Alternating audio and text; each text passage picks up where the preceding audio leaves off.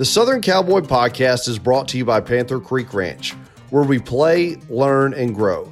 Panther Creek Ranch encompasses nearly 4,000 acres in North Mississippi and boasts a multidisciplinary equestrian stables, summer camp, working cattle operation, a diverse farm education program, and a new equine therapy center. Just 30 minutes from metropolitan Memphis, Panther Creek is your respite to return to your love for horses, the outdoors, and the land.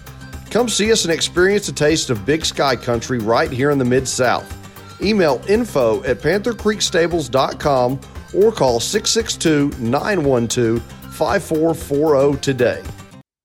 Welcome to the Southern Cowboy Podcast. I'm JB Farrell. Having been involved in the horse and cowboy world most of my life, I've been fortunate to meet some really cool people with some great stories to tell. And now I want to bring those stories to you. I started this podcast wanting to tell the stories of the cowboys and cowgirls having an impact on the Western world right here in the South. While the majority of the cowboy world is focused out west, I wanted to shine a spotlight on our neck of the woods. So pour a cup of coffee, sit back, and let's get into it. Hey everyone, welcome back to another episode of the Southern Cowboy. I've got my friend Mike Moore joining us today. Mike is the owner of Buckaroo Hatters in Covington, Tennessee, where he is making some of the finest cowboy hats in this part of the country. There are a lot of things that distinguish a good cowboy, but two of the most defining are a fine horse and a well made hat. And Mike is ensuring that there are good quality hats to be had. Mike, thank you for taking the time to join us as we discuss the world of hat making. Thank you, JB, for having me down here. Looking forward to ask answering questions that you may throw at me, and also speaking about the fine horse not because I make hats, but I just cringe every time I see someone riding a horse with a baseball cap on. So I love that you said that because the first question I had written down that I wanted to ask you was that exact phrase. I remember you and I talking a few yes. years ago. You had made the comment that it is disrespectful to a horse to be horseback in a ball cap versus a good cowboy hat. I still stand behind that to this day right now because those animals – deserve to have a good horseman on their back, and that horseman needs to have a Western hat on, whether it's a factory made hat or a custom made hat from a competitor of mine or myself. To me, that just defines being a cowboy or a cowgirl on a horse. For sure. I mean, that's for some, you, you could argue that it's just a sales pitch you're trying to make, but it's exactly what you said. You don't care if it's a competitor, if it's a factory made hat. I don't. You just, you just want to see get that is exactly right. cowboy hats, and I'm glad to see some of the new rules are starting to be enforced, or at least the old rules are being enforced. That they're the barrel racers are having to have one on their head when they go into the arena. Right. If it falls off, you know that's some points added. But I'm seeing a lot more local saddles uh, clubs that are enforcing all of us to wear a hat, well, a Western hat. A lot of the rules you see, it's either cowboy hat or helmet. If somebody wants to wear right. a helmet, that, that, I understand fine. that. But yeah, let's get away from no hat or ball cap. That's correct. And and the I, I agree with you. I, I always love that, that, you, that you said that because there is there there show the horse some respect. Yes. And, and you're caring about the horse's appearance. You, you go through all the trouble to bathe them, get them looking That's good. It get yourself looking good. That's D- it. Ditch the t-shirt, ditch That's the ball it. cap, Thank and you. look good. Thank you. uh, so, man, what initially got you into the art of hat making? And I say the art because there really is a true artistry to it. It is. Well, it kind of goes back. You know, I'm hate telling how old I am. I'm 69 now, and I've always worn a cowboy hat since I was a little bitty boy from about three years on. Sometime in the early 70s, I got to having some custom Western hats built. And I got into doing some historical reenactments of the Old West and Civil War, and I couldn't find hats, modern hats that looked like what I saw in original photographs. So I'd take a a store bought hat or a custom hat I had at that time, and I'd do things to it and cut the crown and sew them lower and go to the event people buying off my head. Well, sometime about in the early 2000s, I decided looking ahead in my career that uh, maybe I would like to learn how to make hats. I'm kind of artistically talented, and I got on this quest to see about making them. I thought, well, maybe I can supplement my retirement Social Security down the road making a couple of hats a year. Well, I started on that quest, and there was no one to teach me how to make a hat, so it was trial and error. But I believe that helped me become the hatter that I am uh, because it allowed me to make huge mistakes. I still make mistakes, but it makes you make a better product. But the reason I got into it was because I could not find the hat that I liked, and that's what got me into it. So, what did the those early hats you were trying to make yourself? What did that look like? Were you getting a lot of the raw hat bodies in, and then just trying from that stage, or? Oh no, I was taking, for instance, a factory made hat, Okay. whether it was one of the big name factories at that time, and I would do things and to the hat and change the shapes, drastically look like a historical photograph, and that's what got me on this quest. And I never will forget when I finally found out where the hat bodies were coming from. Uh, I drove up to that plant, knocked on the door, took the tour, and I was absolutely, JB, blown away of these antique machines and all of the people it took to make what I call a raw hat body that I would buy. talking about you know buying the raw hat bodies and the equipment involved in it. The equipment hasn't changed a whole lot in hundreds of years. JB, that process of when that raw fur comes into that plant, whether it's the plant I buy my blank from, or there's one big factory, uh, I'll just say it, it's Hatco, which is Stetson and Resistol down in Longview, Texas. Yeah. They make their own hat bodies. It is, it looks like Eli Whitney cotton gins that is cleaning this fur up and it's just fluffy down. But no, that that equipment has not changed in over 110 years. I even have some equipment that dates back to the turn of the century that I currently use in my custom hat shop. Well, I mean, they're, they're not they're not making new versions of this. If you want to continue this art, you got to have the equipment to do it, and the equipment is just old equipment. It's old equipment, and some of the old equipment I've been fortunate enough I can uh, duplicate some things that I have sold to other hatters across the United States, and uh, a hat press, a crown iron, and a spinner. So I have taken upon myself in producing these other items that are desperately needed into any hat maker's uh, hat making process to help th- him or her make a beautiful hat. So, talk, talk about some of the equipment specifically, and like what are some of these machines that, that you're dealing with? the, the rarest machine that I have currently at my hat shop. And out of uh, there's probably 150 of us custom hatters, and I know quite a few of them. This one machine is called a finger blocker, and probably only 25 of us custom hat makers have a real finger blocker. And what it does, it uh, you take the right size ring. If I'm making a hat for you, say a seven and an eight, I put the right ring in there. I drop the hat. I love that you remember my head size. I did. You know, it's uh, so I put the hat, the raw hat body. I put it in the finger blocker, and I close the fingers down to hold it. Then I turn the steam loose, and I've got your hat block that I stick in there, and it allows me two things: to put that hat block flush into that hat all the way, but it keeps that brim nice and somewhat flat. So when I sand that crown, I don't have to spend a couple of hours with a hand iron trying to get the ripples and wrinkles out of that brim, which slows the process down for sanding the brim. And by the way, it takes eight hours from start to finish, roughly, to make a hat. From the time I get that raw body, time we block it, we sand it with different grits, we burn it, we sand it, we burn it, we sand it, we iron it, crown and brim, sweat bands fitted, sewn in, shaping. It is absolutely an eight-hour process There's a lot of work that goes. a lot of into it. work. But we put our heart, we put our heart and pride into every hat. People that I've trained, I've told them, don't chase the dollar. You've got to put your heart and soul into it. Uh, my theory is, I want you wearing the hat, not the hat wearing you. Is what it boils down to. I love it.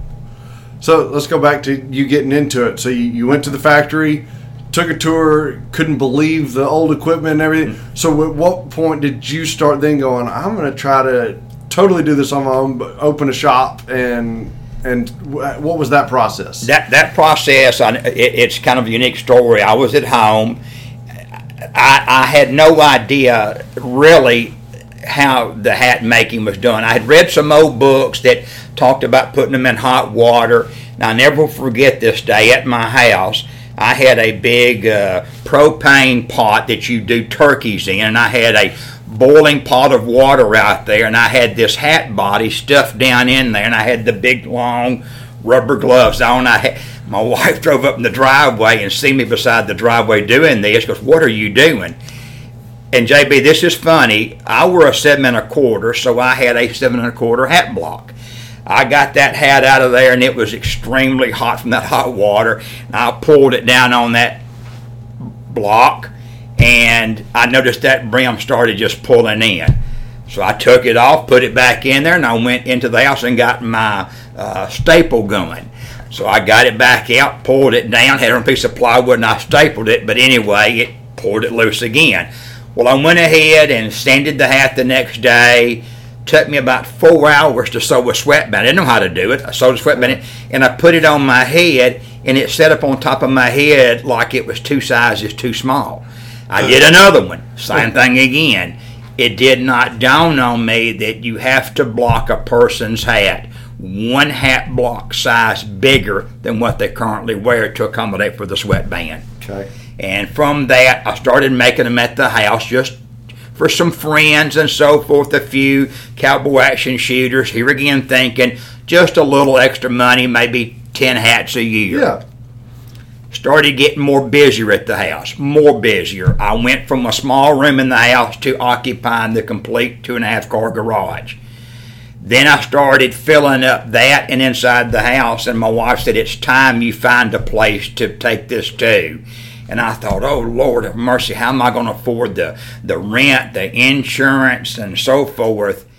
It was the best thing that I ever did was taking my craft and moving from my home to a location. What I love is you walk in your shop, you know, the wall of hats, all the stuff you have in there besides just the hats, the the relics and artifacts, and it, it gives off such a unique feel. Did you have a lot of that stuff, or was it? Uh, Some you- of it was my personal stuff. A lot Okay. of the, the, the bat wing chaps, the shotgun chaps, some saddles, riatas, they were my personal stuff. Uh, a lot of the mounts that you've seen in the store were some that belong to me, some I have bought from people, good friends of mine that have killed them. But what I wanted to do, JB, I wanted to exceed anybody's expectations when they walked into my store they knew they were coming to a custom hat store. So, for instance, if you're going to drive an hour or two hours to go get a hat at a custom hat shop, you want to see hats. You don't want to see four or five just hat. You want to see an array. That was my number one goal, which was to exceed your expectations when you walk into that store. People come in right now, JB, they stand there for 10 minutes just looking around at everything in there from the western decor to the hats and they absolutely cannot believe the, the the beauty of what that store looks like. Well, what I what I love is when you do walk in, you've got all you know, you got your wall of hats, and then you've got, as we said, all about different artifacts and paintings and artwork and stuff on the wall. But then you start looking at the old equipment you've got, and you honestly feel like you're stepping back in time when you walk in that shop. That you're in a hat shop from you know, not not a 2022, but 1922. correct Uh, it, it's just it gives off such a great feel when you walk in. Yes, there. and that's that, that's what we that's what I wanted. Yeah. And, and and by hearing you say that, and others such as yourself, that that I feel like I've accomplished that personal goal that I that I wanted to achieve, and, Yeah. and, and I appreciate you saying that. for sure. So, Mike, what are the advantages to buying a custom hat over just an off-the-shelf hat? Uh, that's uh, uh, I, I hear that every day, at least once a day, maybe three times a day in the hat shop. The the custom custom hat allows you, the customer, to not have that exact cookie cutter look that comes with the box factory hats. For instance, if you wanted your hat to have more dip in the front, you want your sides out wider, or if you wanted a different color bound edge sewn on your hat, at a Western wear store with the boxed hats, to get a certain color bound edge on your hat, it has to be ordered, and it could take, as of right now, some of them are out nine and twelve months getting hats to these Western wear stores. We can do it that day when you come to pick up your hat. But the main thing is the, the, the hat body itself, the feel of that hat, and I will tell you this wearing one of my custom hats or my competitors that buy the same hat bodies I do, when you're in the saddle and a rain comes, you do not have to worry about seeing a black or brown or gray dye coming out of the hat onto your face or staining your saddle because ours are high pressure dyed. And not just that, it's going to hold its shape. It will hold its shape. I've, I mean, I've been in some rainstorms, snowstorms where my hat has just gotten dumped on, and it you know, it dries out and looks as good as it did the the, the Yes, day uh, I got it from That's you. exactly right. You know, I have another friend such as yourself over in Arkansas that uh, bought a custom hat 100X and he showed a video where it fell off in a creek and the mule stepped on it and drove it way down into the water, into the mud. when they showed fishing it out of there, JB, you couldn't hardly tell it was a hat. He took it to the barn, rinsed it off with the water hose, let it dry, and basically it went right back to what it looked like when he got it from me. And that's the difference right there. So, I want to clarify that we are talking about strictly felt hats. Yes. That we're, we're not talking straw hats. That straw hats is a whole nother Correct. another ball game. Uh, but the the term used a lot in hat making is is this many X's. Explain explain what the X's are. Boy, that that right there is is mind boggling in its own self. Is mind boggling. Uh, the the the X rating. Now, when we go back, uh, we as a nation in the turn of the century up to the 30s and 40s were you know kind of illiterate to some degree. Flour, tobacco, sugar was all done. One X was a was a very coarse. The 10X was a more finer thing. Uh, the big hat guy back in the day, uh, his pure beaver was a 10X, which was all beaver. We custom hatters, we get three grades of hat bodies. We get a raw 100% pure beaver, which all of us call that a 100X. The next body that we buy from that facility, they call it a beaver blend. It's 50% beaver fur and 50% wild hair. Most of us will call that our 50X. And then the entry level hat is pretty much about 15 to 20% beaver fur and the rest of made of wild, wild hair. Now, no disrespect to the boxed hat manufacturers, but you have no idea what percentage of hair or beaver is in it. They've got them from 4x to 5x, 7x, 15, 30, 40. I've even seen 200x in some hats. Matter of fact, I saw one one time where it is a 200x. It looks kind of like the hat me and you wear constantly. So I bought this, and I knew right out the gate for $149 it wasn't going to be a beaver. So I bought it, brought it in, and from five foot, uh, it looked pretty good. But then when you hold it in your hand, you feel it was as rough as a, uh, a, a, a, wool sack. Uh, it was coarse, had cheap inferior sweatband, and just over the course of a month, it was just sitting on the stand, the brim just lost its shape and everything. So, what I'm trying to tell people is don't be buffaloed and always think that this 20x or 30x or 40 or 7 or 15 you know it, it, you're getting a quality hat because there is no regulation in our industry of that so i could stamp a thousand x or a million x Yeah. but i'm just deceiving you as the public when what i'm buying i rate mine that away Reason to buy a custom hat. We talk about the the quality of it that it's going to hold up, the durability it's going to last you. I mean, I've had uh, hats that you made ten years ago for me. Correct. That if I took them into you, you can get it cleaned up, and still I can keep wearing it. Yes. Uh, but the other reasons are just as you said, the custom factor behind it is you can come in get that custom fit where it's going to fit you like it's supposed to, but then also you can get as unique as you want to with the design of that hat. Correct. Uh, what we do so when you when you came in the first time, we asked you a couple of questions. I'd ask all the customers that. We try on a couple of hats. I pull a tape measure around your hat. We have some templates that we use to kind of get that fit, and I'll make notations on the paperwork when I'm building the hat. For instance, uh, you're a little bit on the long oval side with a little bit of push in the front. Uh, we have a device we can put onto your head. We can get a paper doll imprint of that, and we take that imprint and go to another device. And when I've measured your head, I know what size it is, and I can use that device to put in there, and that's going to get us within just a millimeter of fitting you perfect. I, I, I, take a lot of times I will take my wallet when a person's got their hat on their head and they go, yeah, that feels really good. And I'll throw my wallet on the floor and I'll ask you or the person, I'll pick, pick it up. So when they bend over, the hat doesn't fall off their head. Know, granted, me and you've had our custom hats, I custom my own self, and I can shake my head violently enough and I can make my hat come off. But you don't want your hat hurting you in the front you don't want it to give you a headache. You don't want to be able to stick your whole hand up the sides. And that's the problem with store bought hats. You have to be stuck with what they have. Either you can stick both hands up the side or it hurts you so bad in the front and back you go, I don't want to wear this thing. So that's why you need to work with a custom hat maker.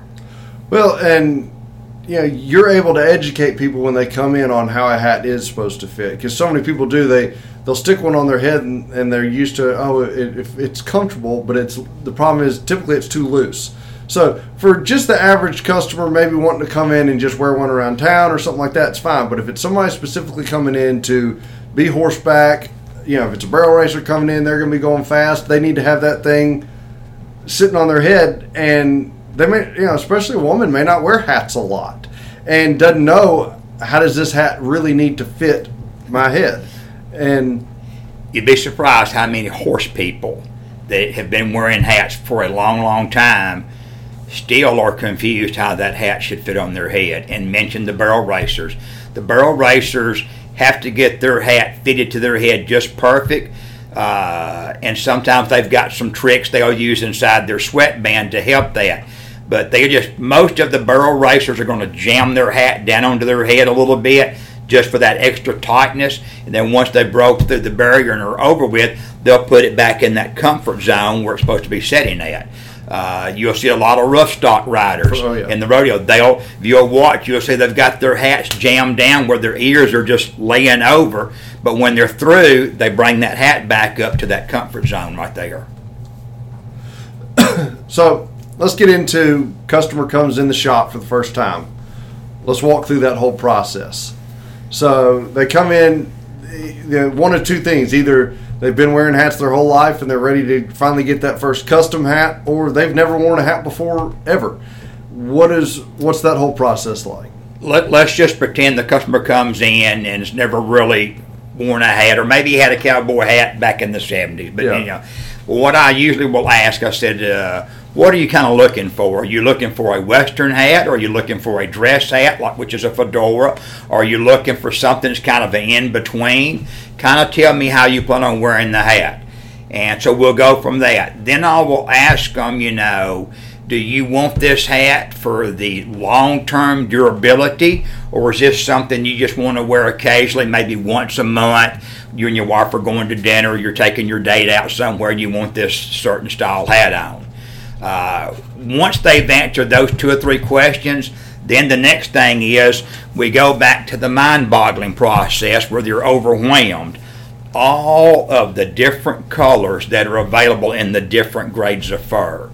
Uh, what tickles me sometimes is uh, the, the gentleman that will spend hours trying to pick out the color and will have to ask his wife or girlfriend, does this going to look good with this pair of chaps or whatever? That kind of tickles me where you may, guys and girls that have been horseback for many, many years, hey, it fits, let's go with it and hit, let's go, okay? I'm that way to a certain extent. Now I get where I get so particular is when I start getting mine shaped just like I want. Everybody is, and we tell and, everybody the little secret. Yeah. Hey, you've been paid for the hat.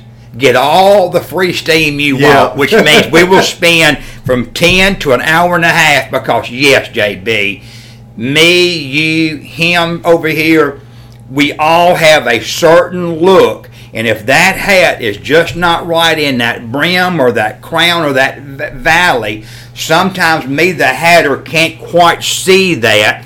For instance, this hat that you've got on right now, it's right over your ears, got the good brim break in the front. Hey, I don't want my customer to leave that shop unless they're happy with that hat, okay? And it does not matter to me, Rocky or Big A, if it takes us 10 minutes of pre shaping that hat while you're there or an hour and a half. You don't leave. And then, by the way, that hat that you got from me has a lifetime of reshaping free of charge. Uh, so that's another great thing about buying a custom made hat from, from me. That hat from me, a lifetime of reshaping, where a store bought hat, when you bring it in there, They're- they're there's, gonna it's. I, I charge forty dollars Yeah. to work on someone else's hat. Yeah. Okay. So, you know, you and I have talked about this before, though, but on the shape of the hat. And when a customer's sitting there trying to figure out what they want to go with, the depending on what shape you go with can totally change your look and personality and uh, it, it just you know if you're used to one particular style on your head, you put something else on and oh my gosh, it looks like a different person. Correct. And I can even say about my own self, I absolutely love the way some Gus hats, you know, the standard Yes. looking looks on certain people. When I put one on myself, I go, gosh, that just doesn't look right on me. There are a few individuals that I promise you, it doesn't matter what kind of hat that they put on their head, they seem to wear any kind of hat perfect. But about 90% of us, including yourself, there's just certain hats that have that look that we feel comfortable in and don't like getting out of our comfort zone. I wear a squared off front, Yeah. uh, Cattleman's crease with about a four and a quarter inch brim. Uh, when I've gone to a four and a half, I, with, with the same crease in it, it just looks too big on me. And a lot of times people will come to me, JB, building a hat. When I look at their facial structure, their shoulder structure, and so forth, and they tell me they want this big, wide shovel front end, I go, sir, that that may be a little bit too. That's what I want. I said, yes, sir. So we'll build it. And JB, they'll come pick that hat up about a month or two later, and they'll put it on and you can see immediately in their face and their eye when they look in the mirror, they go, hmm. Then they ask us, hey, can you cut this brim down? you know, so we oblige them and we do it. But a lot of them uh, do listen to me and Rocky and Big A about the brim width. JB, in my opinion, the brim width goes back to my saying, I want you wearing the hat, Not not, that hat hat wearing wearing you. And that brim will make one big difference the way it looks on you.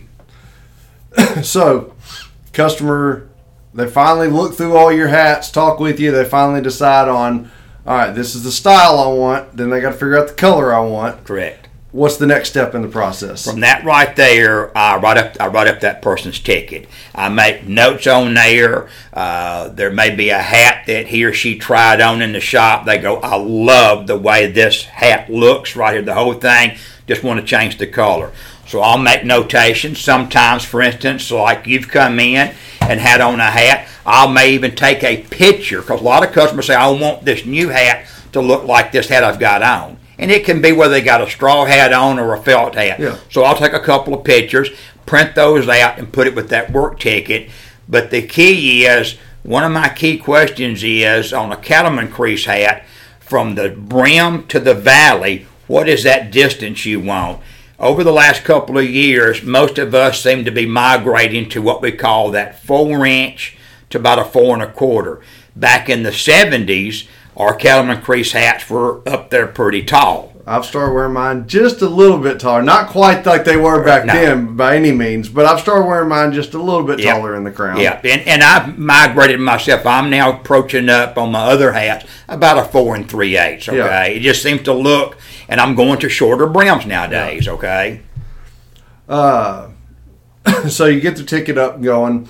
They've picked out their their style. That what point do you do the fitting? I've already done the fitting, made all the notations okay. on that paperwork.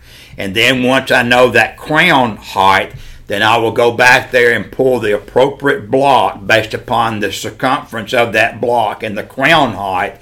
Then that's when I go to the finger blocker. I steam it, run that block in there, pull it out, tie special knot and rope onto the hat, let it dry for about a day, and then that's when the long hours of sanding and burning and sanding and burning and ironing come into play that was just on the crown.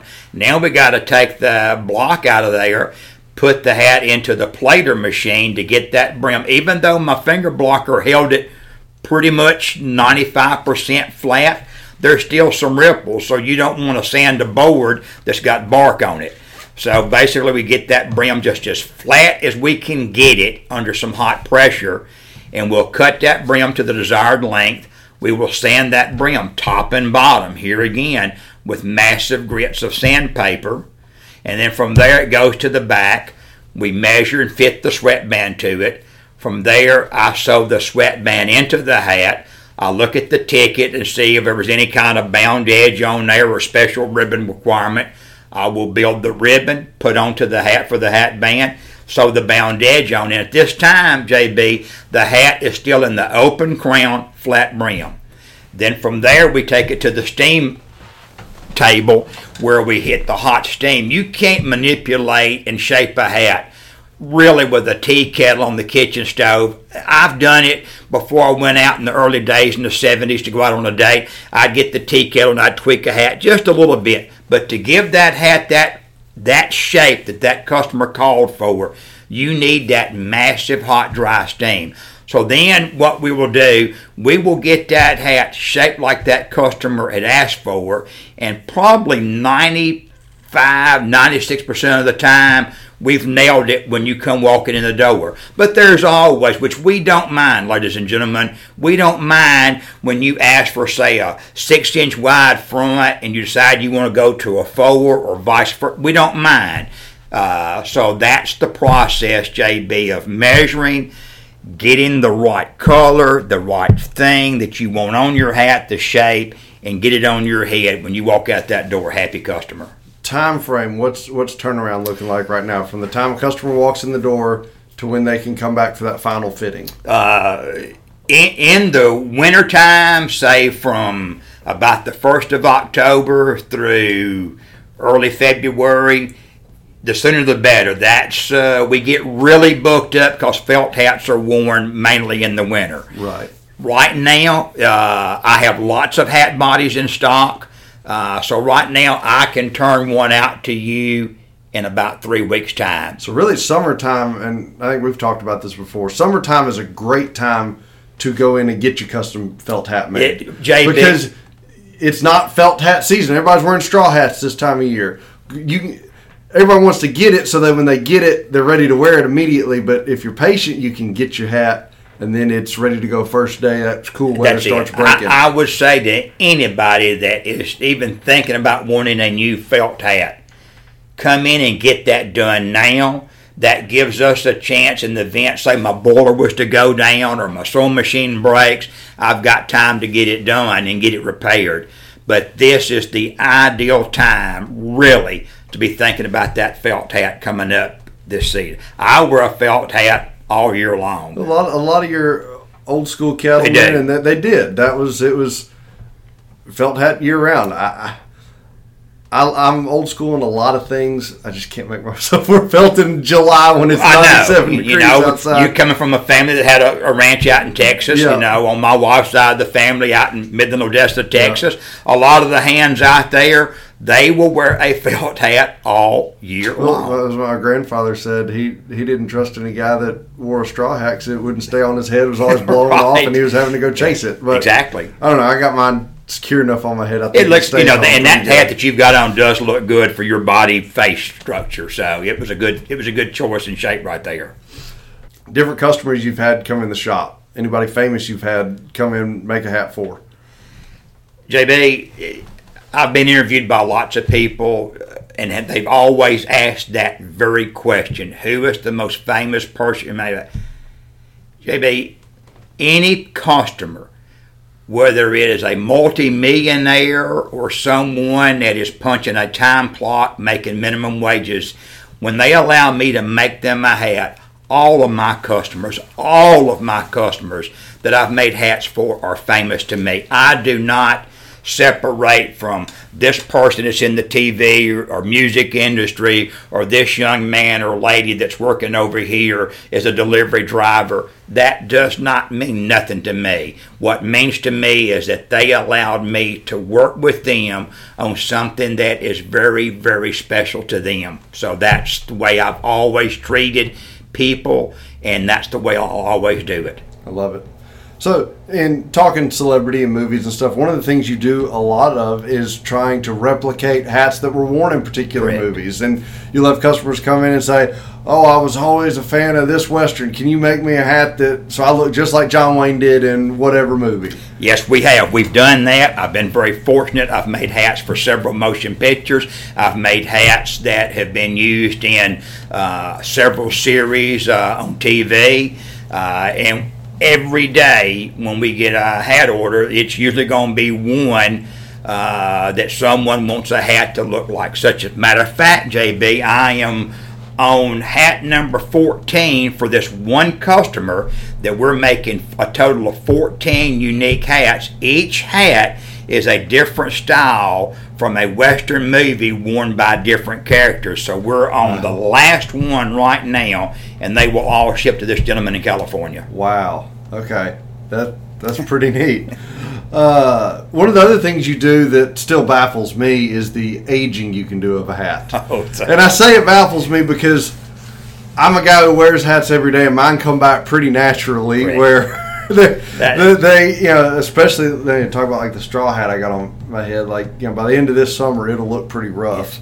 Uh, that that's very funny because uh, people come in, they look at it. We do have a lot of hats on the wall that are brand new hats that look very worn looking, and uh, I get tickled when I tell people, yeah, I, I, charge extra to make a new hat look old. For somebody like you or me, hey, I can put a hat on within a month and a half's time. It's going to look like some of the movie hats that I've made. Yeah. I, I learned how to do the aging and distressing of some hats and clothes and leather gear long time ago from a gentleman and people that I have trained over the years to be hatters the first thing out of their mouth is they want to, hey, how do you age this? And I say, look, that's one thing I'm not going to share with you. Well, and you know, talking about making them four different series or movies and stuff, that is one thing that that is a time it does make sense if you want uh, that character to have a hat that looks well worn and used. That is correct, and. Uh, one of the motion pictures that I did, that was one of the main requirements on a couple of hats that that person was portraying and wearing. Yeah. They wanted that hat to look like that hat was seven to ten years old, but it was a brand spanking new hat. And uh, the director uh, told me said that uh, the hat really made that person's uh, persona dead on the money because the way it looked. I'll just bring you some of my old ones and you can sell them to them, and then I'll get a new one. Too. hey, I, I, I, have people. I tell them that too. Let me let me have your old hat. But you know, though, JB, we have people that have uh, that have come in and had new hats. They'll come in with their spouse. And their hats, you can tell they're 30, 40 years old. They've just got that well worn yeah. look to them. And they're very, very hesitant about wanting to buy a new hat because it's like that comfort blanket to a child. It just fits so perfect that look that he or she's done to it. Uh, and I always say, hey, I'd love to have that hat because I know somebody I could sell that to and quadruple my money on. you know, we spend a lot of time talking about cowboy hats, but fedoras is another one of your big sellers. Yes, yes, and that's that's kind of a funny topic because I, I, pride myself making the fedoras that were worn by my grandfather, your great grandfather, so forth, that uh, of the vintage era, and they were a little bit taller in the crown. And what's funny, I'll have guys that will come in that want a fedora, And JB, they've been wearing baseball caps all their life. You know, they're tight to the crown of their head, and they'll come in and put a hat, a fedora on, and the first thing they do, they look in the mirror, they go, "Ooh, that just looks so tall on me." Because uh, even people that want a Western hat Yeah. that wear baseball caps, they think the crown of our hats just looks so tall. But we make a lot of fedora hats, or some people refer to them as dress hats. Okay, and here again, it's the same hat body, the same process. There's no there's no shortcuts whatsoever. There's no shortcut on a pure beaver hat or versus my entry level hat. There is no shortcuts. It's all the exact same process to make that hat. Well, and I, I love that you are making those fedoras and stuff because you know I'm a cowboy hat guy, but I, I I wish we would see more people wearing hats like we used to, and not just the ball cap. And unfortunately, we live in a day where ball caps are so easy to put Yes. on. But just from especially going out having style to what we did, you know, you look back to generations past and. Uh, and men in particular cared about their appearance when they went somewhere, and a hat was a a part of that that appearance. You know, it was a if it was wintertime, you had a suit on, you had a big long coat on, and you had a good hat on. You did. I look at pictures of my grand. I remember my grandfathers quite fondly. They had two hats. They had their winter hat and their summer hat. They never, never, never left the house without one of those hats on. Even go back and look at the period in time in history. Women wore Yeah. a magnitude of hats. The whole population, from young boys to the women to the men, always wore a hat. I look, I look back at episodes of I Love Lucy, and there was one where Ricky was getting on to her because he opens up the closet door and she had a whole just stack of hat boxes in there. yes. But I love I love hats. I love seeing people with hats. Uh, I'll have people come in.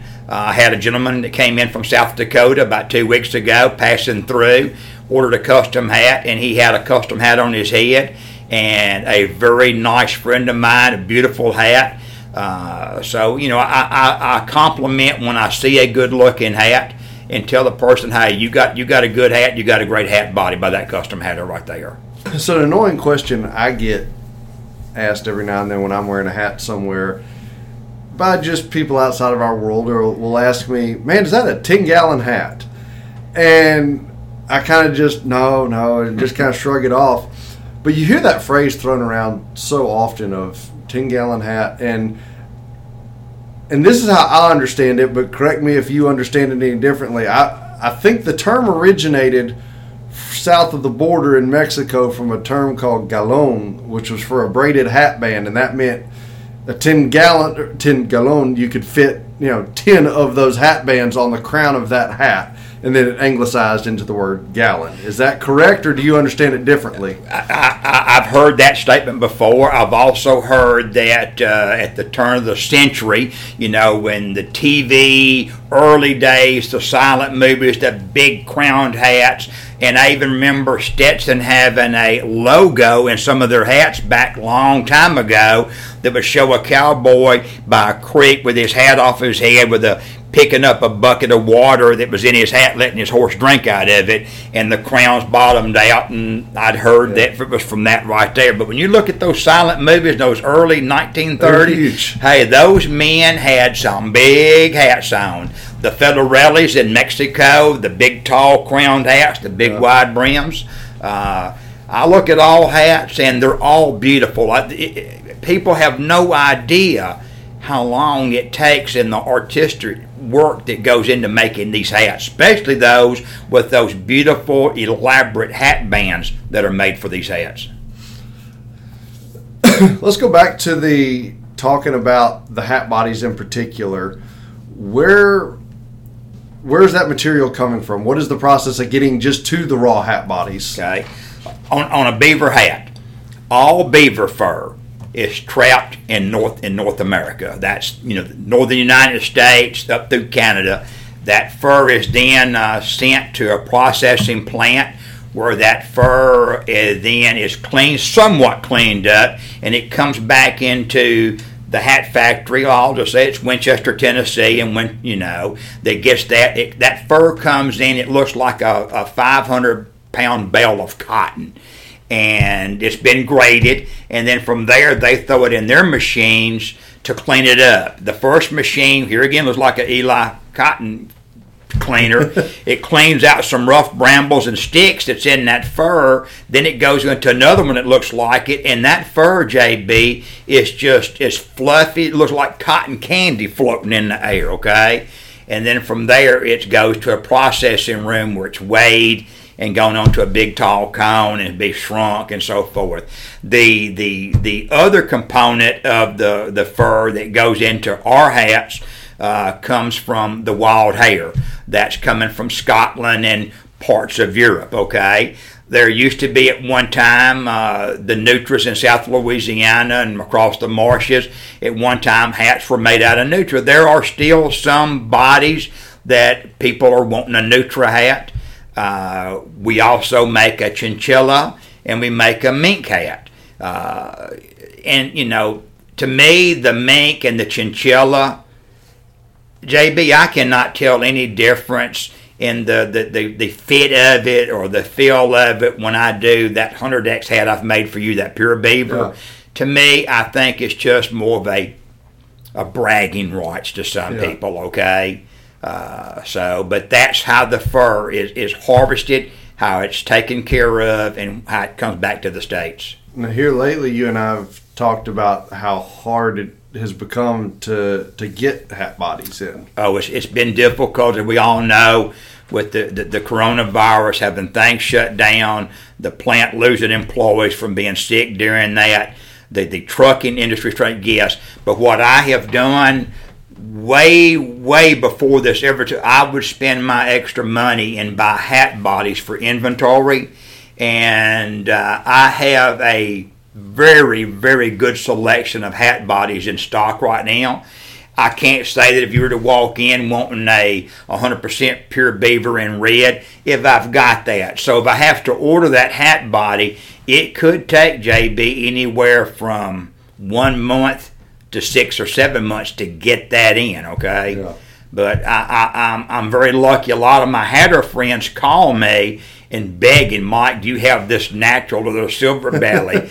you know, and I I hate trying to tell them mm, no when I really go because I need that for you, yeah, my culture. Yeah, okay? you're, you're, giving away your inventory. Exactly. I have ribbon. I have ribbon. I bought ribbon uh, years ago that uh, is as old as your father and me put together in age wise, okay? You, you, yeah, there was a black cat that you did for me that one time that we put yes. that antique ribbon yeah, on. that, that, that ribbon was from the 1920s, okay? Yeah. And I had enough, I've got enough to do maybe two more hats with that on there.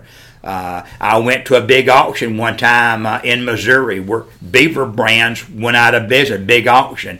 And I bought all the ribbon they had up there and some other items. And so I was not afraid to spend money back then just looking looking to the future. Matter of fact, I have got enough sweatbands that I've ordered in the last nine months that I can probably make another 600 hats. But hey, about three weeks ago, I ordered another 244 sweatbands from the factory out of New York.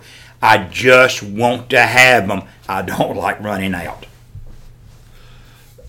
So talked about customer can come into your shop. You also will set up sometimes at different events. Yes. Wanting to do some more local events and set up for some of those stuff like at the Agri Center or something like that and get just where folks can can come see what you got, talk to you about hat making other than having to come all the way right. to Covington to the shop. Right.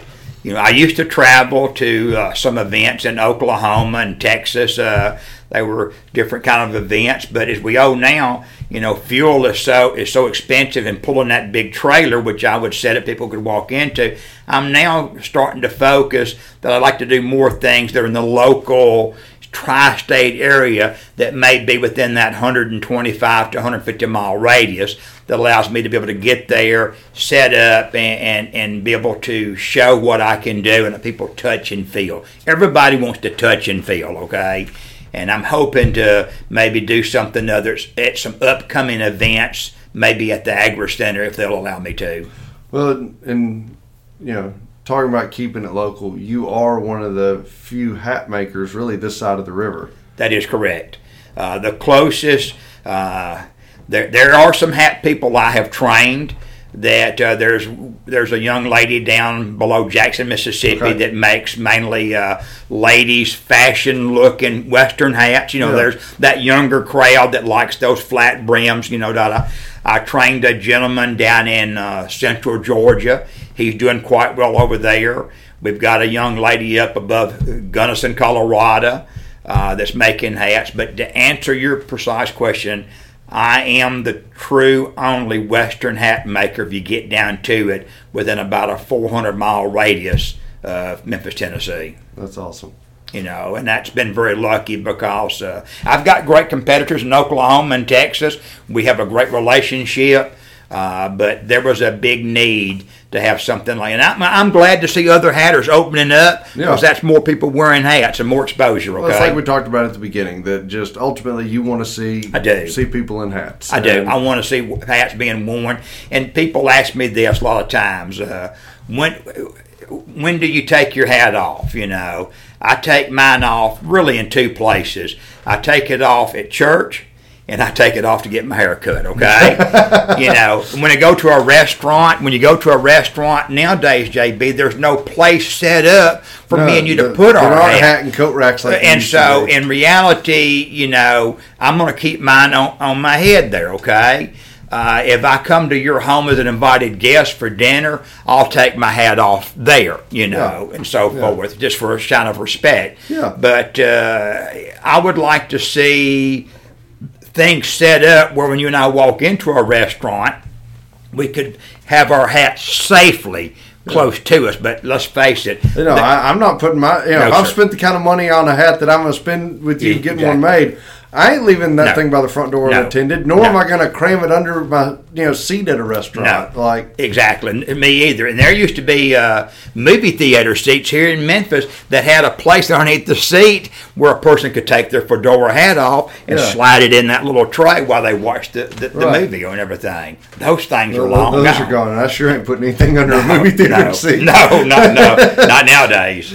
So, uh, customer deciding they want to come get a hat made. The best thing probably to do is come up to the shop, see you in person. Yes, yeah, we're we're open, JB. Uh, right now, we're open on uh, Thursday, Fridays, and Saturdays. Okay. Uh, we're closed on Sundays right now during the summer. We close uh, Sundays from Memorial Day. We'll reopen on Sundays after Labor Day. So after Labor Day, we'll be open on Thursday. Thursday, Friday, Saturday, and Sunday. Uh, you can come see me on Thursday and Friday from uh, 10 to 4. Saturdays, we're open at the shop in Covington from 10 to 5. We'll even stay late if someone's coming out of town, got hung up in traffic. Just pick up the phone and say, Mike, we're running late. No problem. Just come on, we're waiting on you. And you're you're right there on the Covington Town Square. Oh, you can't miss Yeah. us, okay? Yeah. Right on a corner building, right across the street from the bank, right in front of the courthouse, and the police station's two doors down. So I got you covered any way you come and act up.